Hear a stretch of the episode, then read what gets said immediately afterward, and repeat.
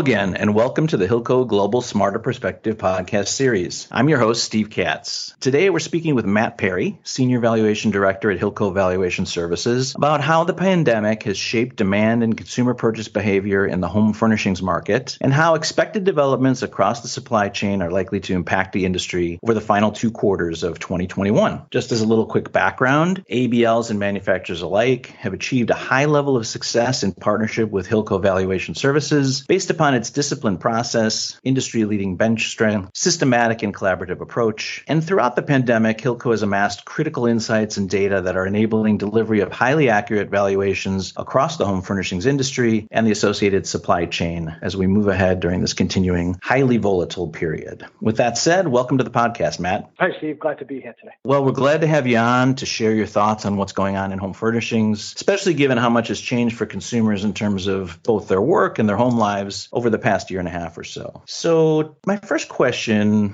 kind of focuses on the fact that for over a year, the realities of the pandemic have dictated the need for people across the globe to spend precedented amount of time living, working, and recreating from their own homes. And finally, we're beginning to witness a return to some semblance of normalcy, but with the recent emergence of the Delta variant here in the US and elsewhere, we may not be out of the woods yet. So, my question is what impact has this lifestyle shift had on the home furnishings market from your viewpoint? As you mentioned, over the past year and a half, with the government ordered restrictions and lockdowns, it's definitely changed our way of living. The pandemic has limited our ability to spend time with friends and family, to go out and entertain and travel. Effectively, our homes have become our workplaces, our schoolrooms, our family gathering spots. And with little money being spent on travel and entertainment, people have really reallocated their discretionary income to home improvement projects, focusing on repairs and renovations, as well as updated design and repurposing existing square footage or, or home space.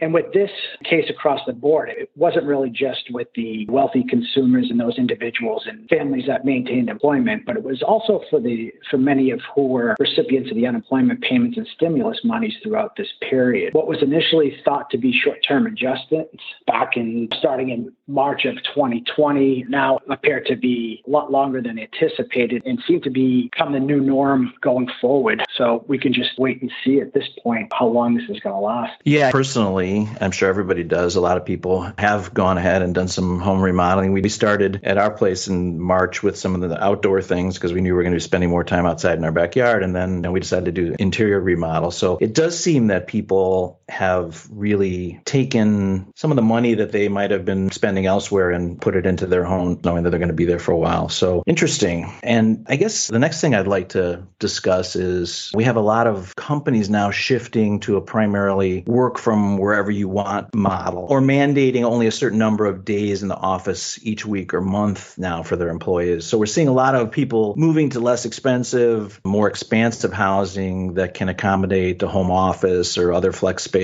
with kids at home studying. And a lot of these are in the outskirts of their metro areas based on kind of this overall shift in how people are viewing their work life balance. How is that piece of what's going on affecting the market? Yeah, traditional driver of home furnishing purchases is new and existing home sale. And the start of this year, housing starts down a little bit in the early months, but those figures are really expected to start to increase 8 to 10% a year by the end of the, uh, 2021, you know, which would drive some improvement through that channel. Additionally, as I kind of just alluded to, the homeowners and the renters who haven't moved and put a focus on updating their existing living space, home furnishings were a main driver. As consumers upgraded their living space, home furnishing market has experienced strong sales, and it's been both through the online e-commerce channel as well as brick and mortar retailers. And then across the board, items, living, dining and patio furniture, desks and chairs for people working from home and students, to, to artwork, home decor, rugs, lamps, decorative pillows, that type of product line. I think consumers are really just trying to make the most of the situation if they're being forced to spend more time at their homes. They're trying to make the changes out, make them happy to be there. Yeah, it definitely seems that way. I know what drove us to do it. I know the realities of the pandemic also have caused certain shifts in the buying behavior that experts think are going to persist well into the future. Primarily, I'm speaking about an acceleration in the adoption of online purchasing among consumers that was driven initially by necessity as these stores closed, but now seems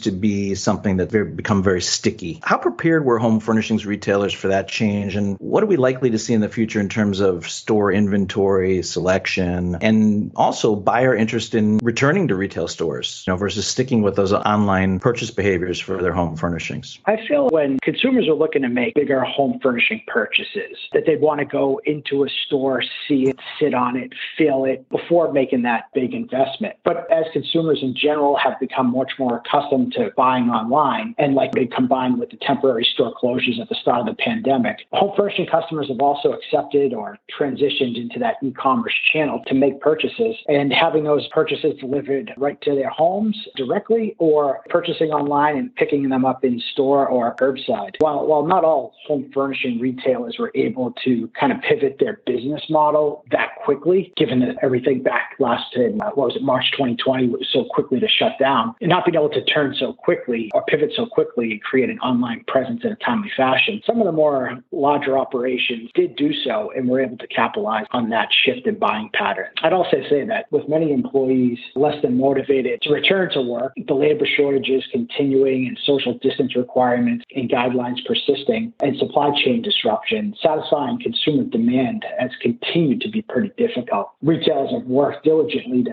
to enhance their systems and processes to try to make the shopping experience a, a positive one. Fortunately, the shift to omnichannel was well underway before the pandemic, and meeting customer needs in the best possible channel or combination of channels is likely how retailers are going to operate going forward. Having said that, I, I think even some of the smaller retailers were up and running or starting to put those web presence online or generate a better presence online where customers could start to look but then go into the stores. But I think that they've also started to have to transition to that buying online and any of the purchasing, picking up in store or having deliveries right to the home. Yeah. And you mentioned in there supply chain. And I think in almost anybody in business and probably most consumers are pretty familiar with the fact that there have been very significant supply chain bottlenecks across multiple industries. Probably the, the ones consumers have heard most about would be in automotive, where manufacturers like Ford and others have actually stopped production of some vehicles based on semiconductor chip shortages and the components for those. But when it comes to home furnishings, you think of things a little bit differently. It's not so high tech. What can you share with listeners who are with us today in terms of what you and the team have been seeing relative to the home furnishings supply chain specifically, any associated manufacturing challenges there? There's definitely been an elevated consumer demand during the pandemic, which has already kind of put,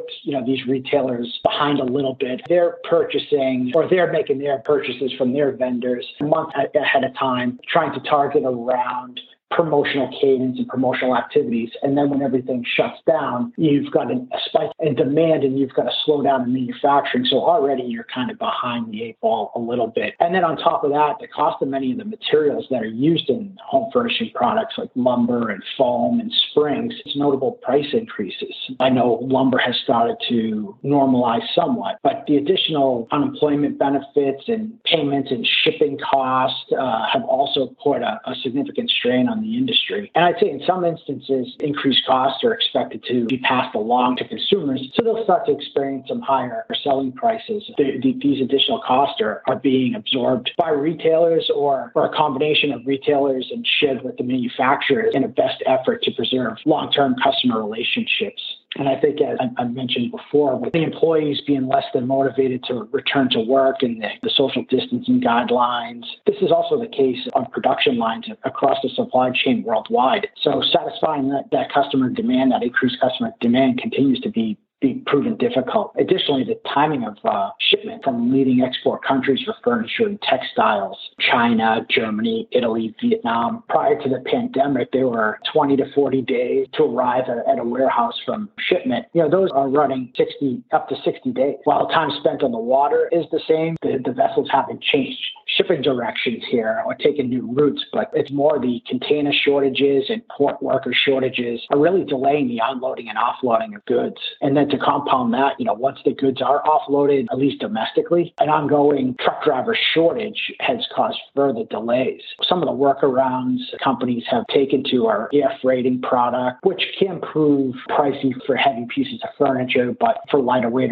decor and you know smaller items, pillows, etc., it's an option just to get things on the shelves and give consumers something fresh to look at. But they've also been working to try to maneuver, working with their logistic providers to maneuver their product onto vessels that contain medical supplies or other high priority items in an effort to get them through to the dock and onshore offloaded faster. You know, and based on what we've been hearing from our industry procurement contacts and you know, purchasing folks from companies across the industry, you know, delivery times and subsequent inventory levels are expected to normalize in the second half of 2021, assuming that this new Delta variant doesn't escalate too significantly and outbreak, you know, slow down and the lack of any further government stimulus hopefully motivates more workers across the supply chain to return back to work. Yeah, let's keep our fingers crossed on both of those, the last two things you said there for sure. Very, very interesting. So if you could share with our listeners today what you and the team foresee moving ahead into the end of the year and into 2021, you said things are expected to normalize in the back half of the year, but maybe you can elaborate on that a little bit. And then what thoughts do you have for lenders with exposure to the home furnishings industry and working with those companies into the end of the year and to the start of next year?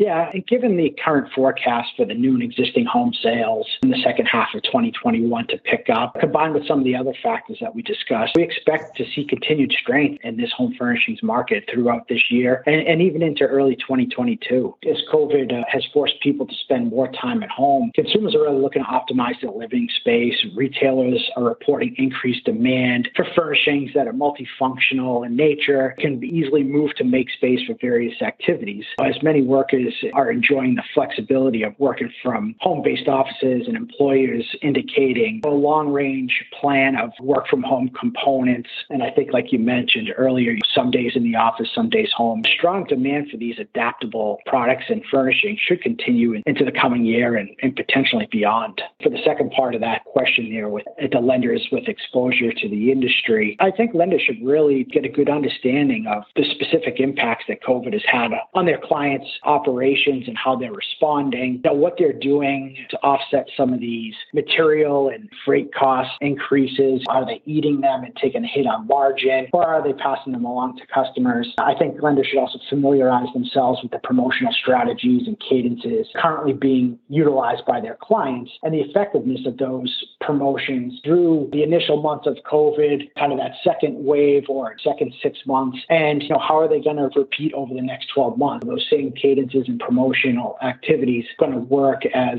hopefully we start to return to, to normal here. I think lenders also need to understand the amount of inventory sitting in the retail stores versus the warehouse and what's in transit, understanding what the mix of goods is. Is it stock product versus special order? Is it first quality versus seconds or returns? Is it broken lots? Is it showroom displays? Is it mismatched if it was a living room set or a dining room set? Oh, and then also reviewing customer open orders and deposits. I mean, let's see how far back product was being ordered and delivered. In the furniture industry, there's, there's written sales and delivered sales. And you've got the written sales when the customer comes in and wants it versus delivered when they can actually recognize as revenue. Because uh, some of the stuff is for houses being built and were just ordered ahead of time. But let's understand how much of that is the case versus how much is just customer back orders and, and is the company sitting on large deposits for when this inventory comes in? Is it really just going to get cross docked and go right back out? or is it going to be available for future purchases? You know, and I think all of those factors in terms of ABL and, and lending purposes could impact recovery rate, given those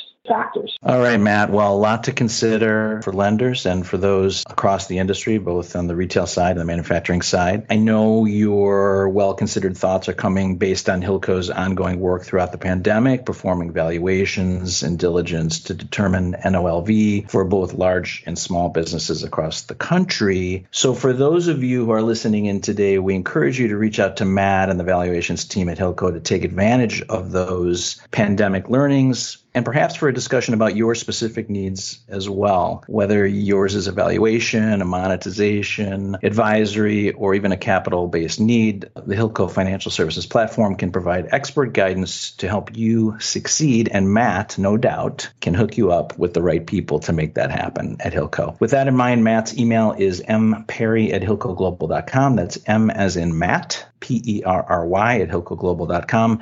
Matt, great information and perspective. I learned a lot, and I'm sure our listeners did too. It was great having you on the podcast with us today. Thanks, Steve. I hope the information we discussed was helpful and to the listeners, and I look forward to connecting with some of them in the months ahead. No doubt it was, and I'm sure that you will, Matt. So, listeners, we hope that today's Hilco Global Smarter Perspective podcast provided you with at least one key takeaway that you can put to good use in your business or share with a colleague or client to help make them that much more successful moving forward. Until next time, for Hilco Global, I'm Steve Katz.